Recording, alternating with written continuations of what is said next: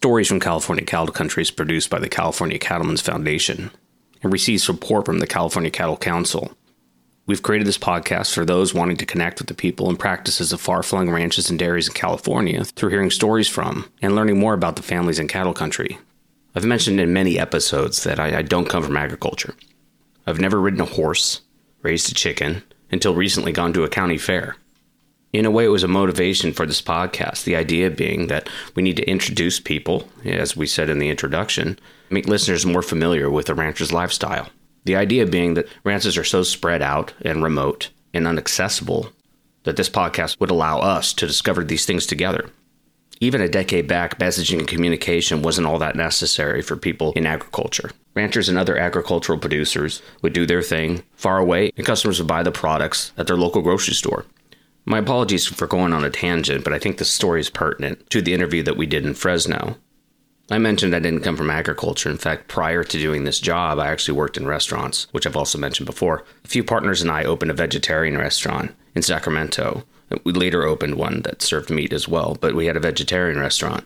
And my chef and partner Mike was invited to go on like a field trip to somewhere in Central California. I believe it was to Cargill to tour a processing plant that produces meat for McDonald's. Basically, one side live cows go in, and on the other side, ground meat comes out. He was accompanied by a bunch of other chefs in Sacramento, and I had a really hard time understanding what the purpose of the visit was. First of all, they're chefs, and a lot of them are in higher end restaurants, and then also we had a vegetarian restaurant, so there was really no connection to meat whatsoever. I think Michael was just excited to get out of the restaurant and hang out with some friends and go on the trip. And so they did. And I, I kind of told him, I said, don't sign any documents, give any statements.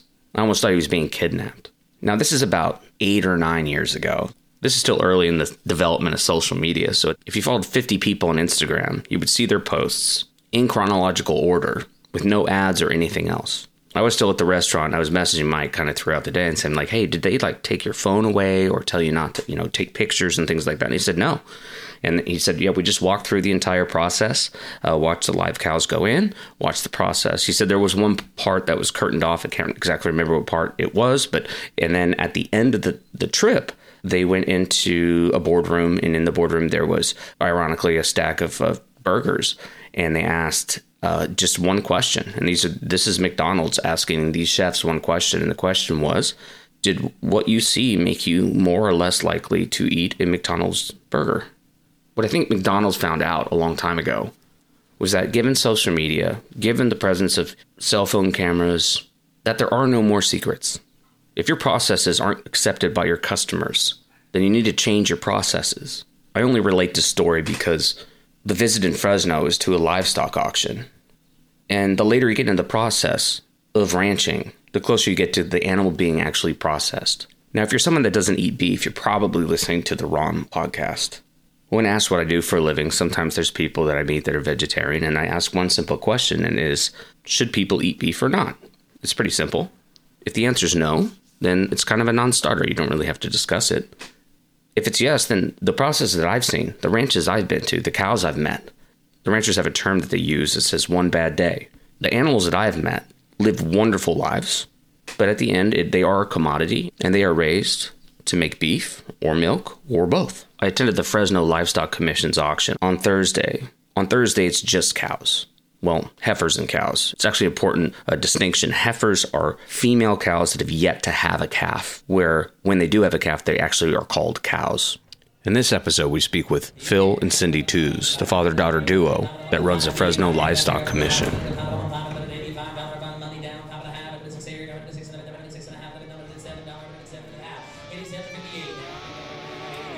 I'm Ryan Donahue, and this is Stories from California Cattle Country.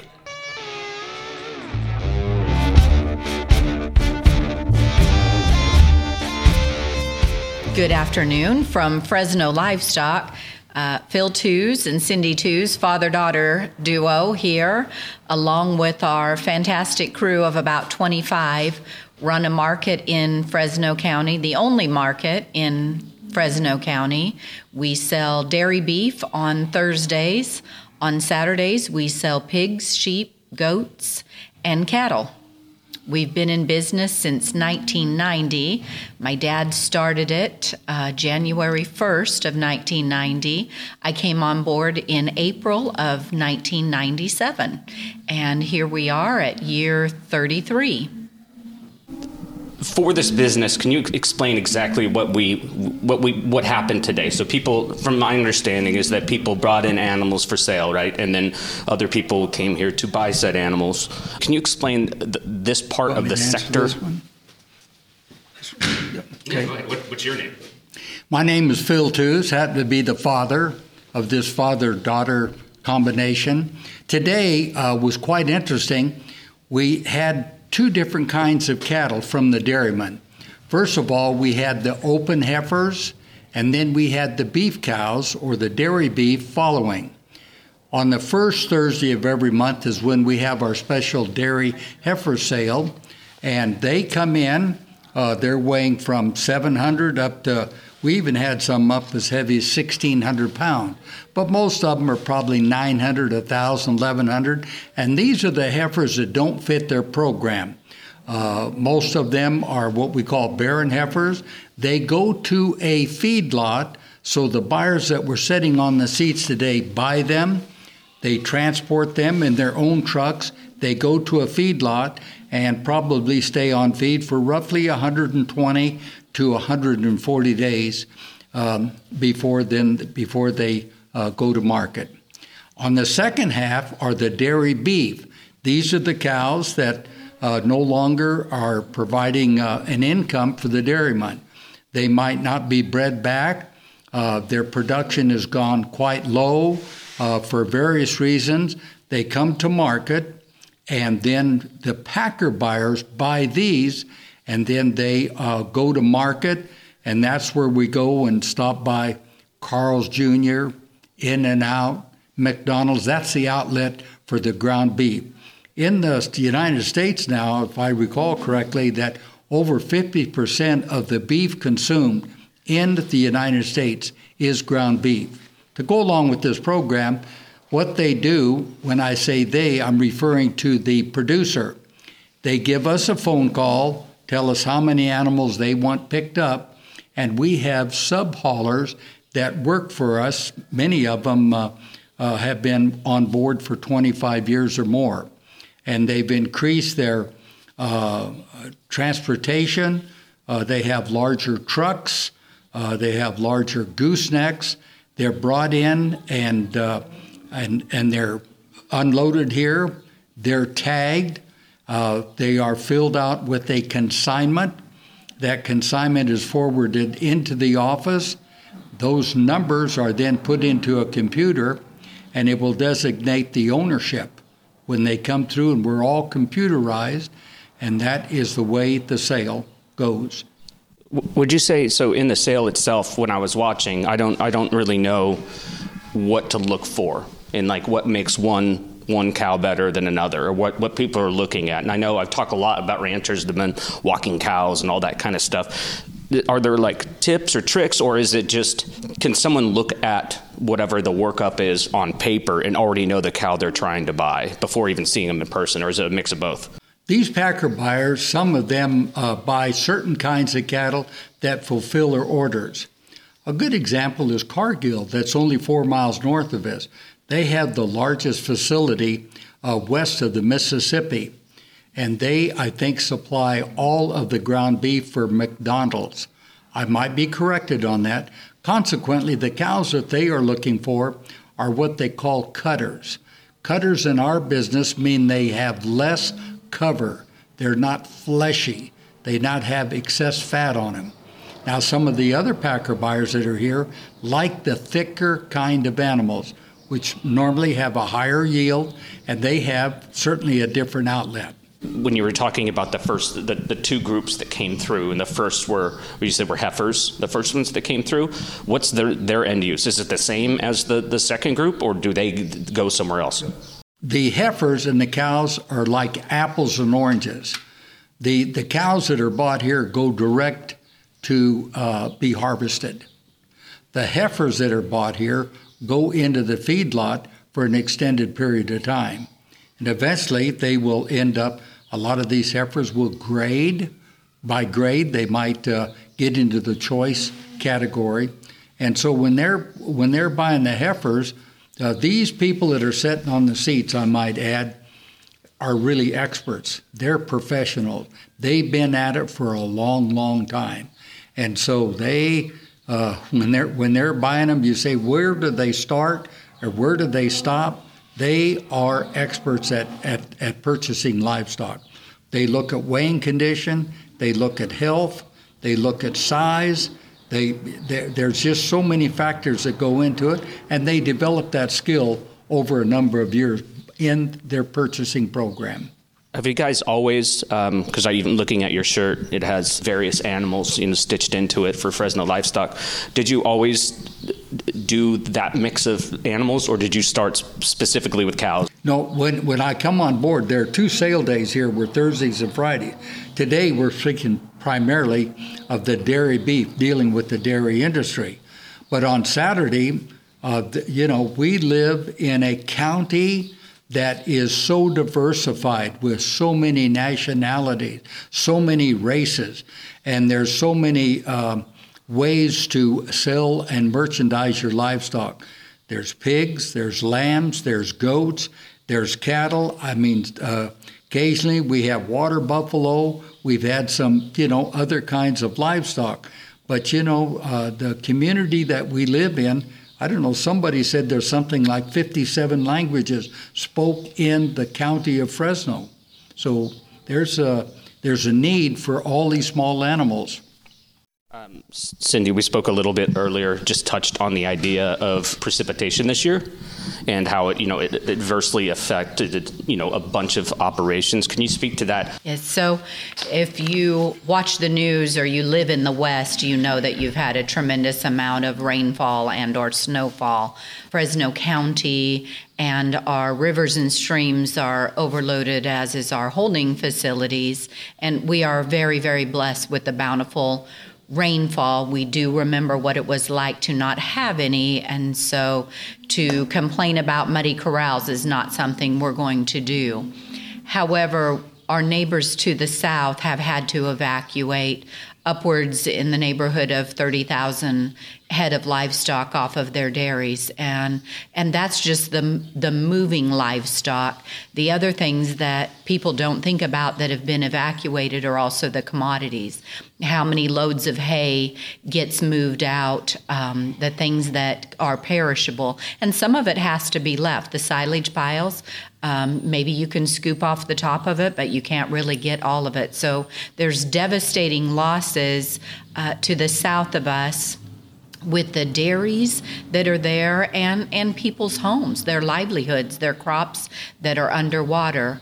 What we've seen here is uh, some of the lack of availability for people to be able to get into their ranches to move their commodities off their their livestock. It's just it's just too muddy. So for our numbers in our cattle department, for our grazing cattle, we've seen a decrease in that. That lends also to the decrease overall that we've come through the drought that we have seen. Our small animals, they're they're a little different. So they've they've been steady through this whole rainfall. It's certainly something we're mostly cemented here, so our alleyways and such, we keep them sanded, so the slippage and and uh, the movability once on site here is all safe for not only the livestock but also for all of our employees. How long has this? When was this barn built that we're that we're in right now? This facility was built what we refer to as post-war in the 40s. Uh, there was a family that that built the facility, and since we've come on board, we have modified uh, a lot of it, poured more cement, built more pins, put up covers, uh, made it more accessible, more user friendly. I was looking actually at the sign. You are an auctioneer, is that correct? That is correct. But today, you, somebody else was here in your stead, or is it normally that you, there's someone else doing it? Today, the auctioneering duties uh, were shared by myself and C.J. Brantley, who we brought on board about two years ago. You know, CJ's young, vibrant, got a lot of go to him, and a lot of knowledge. So what we do, I sell the heifers. He sold the beef. And then on Saturday with our small animals, I always sell the pigs, and then I work with the youngsters out there in the back, sorting the livestock to bring them into the ring. Uh, that's very important how you present them. And CJ, he's a workhorse. I mean, his average uh, when he gets into the block around 9:30, uh, he'll sell for four to five hours straight. I'd heard and saw, but didn't talk to a lot of the people working and moving the animals back there. But you said you called them like kids. Like where where are they from, and, and what's what's their motivation for for working here? We recruit through the high school ag teachers and the local Fresno State College, Fresno City uh, colleges, and the kids come to us through a lot of them through the FFA programs, and we we are oftentimes their first employer. We help these kids learn how to go to work. They they oftentimes come with a work ethic. Maybe they've they don't really understand how to work as a team, how to depend on each other, how to be on time, to communicate. You can think back to your first job and how how that might compare to today's world that you that you live in and so we do refer to them as kids even though some of them might be older we're older we're maybe the oldest and so we still look back and say oh well let's tell the kids outside as a as a rough term the other thing that I, I got, because I've never been to, like I said, a, a, livestock auction, very much everyone obviously knows each other for the most part. There's a big sense of community. But then also on the property, you have a small diner Fresno Livestock is a gathering spot. They, we have a large parking lot here. Even though most markets you drive by them five or six days a week and you see nothing going on, on the day that the sale is held, that's the day of commerce and things increase exponentially in town when that happens. People will come, they'll fill up with fuel. They'll, at our cafe, they get a burger or a lunch. They might eat it here. They might take it to go. We've had meetings here. We've had Cowboy Country Church here. We've had tours here uh, nationally and internationally and locally. We are an open public facility. We love to tell our story. We love to encourage people uh, to get involved, and we like to help show them and help them find their path to become involved. Do you love what you do? Do we love what we do? Do we love what we do? Mm-hmm. You know, I've mentioned it many, many, many times that when this business ceases to be a hobby, that I'm going to walk away. But uh, do I love to do it? I want to let you know that I am fortunate enough to be 83 years of age and enjoy doing what I'm doing, whether it's on the telephone, whether it's behind the microphone. I talk about to be able to just do the deal. I do the deal, and it's so diversified. When the phone rings, I don't know what they're looking for. Uh, and, you know, I don't take care of the office. Cindy does a marvelous job uh, with her staff, but it's, uh, it's, it's just a pure joy. I've enjoyed marketing ever since I got out of school. I've actually been in livestock marketing since 1962. In these businesses, especially with ranches, but even in here, it's like family legacy is a big part of it. I mean, how do you, how are you guys feeling about the next? What's do you have a next iteration at some point? Like, or is it, is it something you think about, or are there people that you're kind of grooming? I'm going to answer the last question okay. first, and then I'll answer that. So, to answer the do I love what I do? I do love what I do. There's a lot of coordination that goes into it. We not only work here at the market uh, we're involved in the community. We sit on different committees and boards. We want to see the animal agriculture aspect of it, our portion of it, and other people's portion of it succeed, thrive. And we we spend untold hours when we're at a family event. Uh, most of the conversation will be about the sale barn. It just kind of gears around to that. And to add on to your next generations, we have a niece and a nephew, which would be a grandson and a granddaughter that work here, and they love it. If they were here to speak behind the microphone, they have grown for a love to it, and they both can run any station here. Uh, one of them, Cameron, he does welding. Presley, she can run the office, she can consign. They're multi talented, and when you put in the, the hours that we put in, you bet you better love it. It's it's really it's work, but it isn't a burden when you love what you do. Is there anything else that you'd like to address, or a lot of times people like to address, you know, misconceptions about certain businesses or anything like that? Is there anything you'd like to talk about? I, would like to address the part of the traceability factor that we have in the food chain. When livestock comes in here, we get the phone call from the producer. We call the transportation. The transportation picks up the cows. The cows are identified. They're brand inspected. They come through here. They have a barcode on their tag so that when they they get to the next step, then they are uh, scanned in, and so the the part of the traceability that happens at Fresno Livestock happens at an extremely high level. The second thing I'd like to address is that on Thursdays is all cattle, and our entire crew is beef quality assurance certified. We, in fact, were the 2023 Marketer of the Year. The entire staff took the time to become certified from the age of 17 years old to the age of 83 everybody participated in the program and passed. So if all of us can do it so can all of you. Here's another example that brings a lot of joy to me. We talked earlier about a number of these kids or these young adults that come on board that come to work for us realizing that this is perhaps their first job. And what a joy it is to watch them when they come into the office, especially day one, and they get pick up a check for their efforts, and they sign it and cash it, and then I see them open up their wallet, and it's like I've arrived.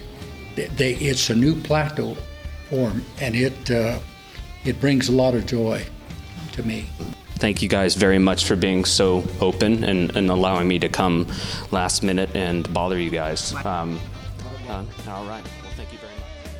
It's our policy that our interviewees are able to preview and approve the content on our podcast.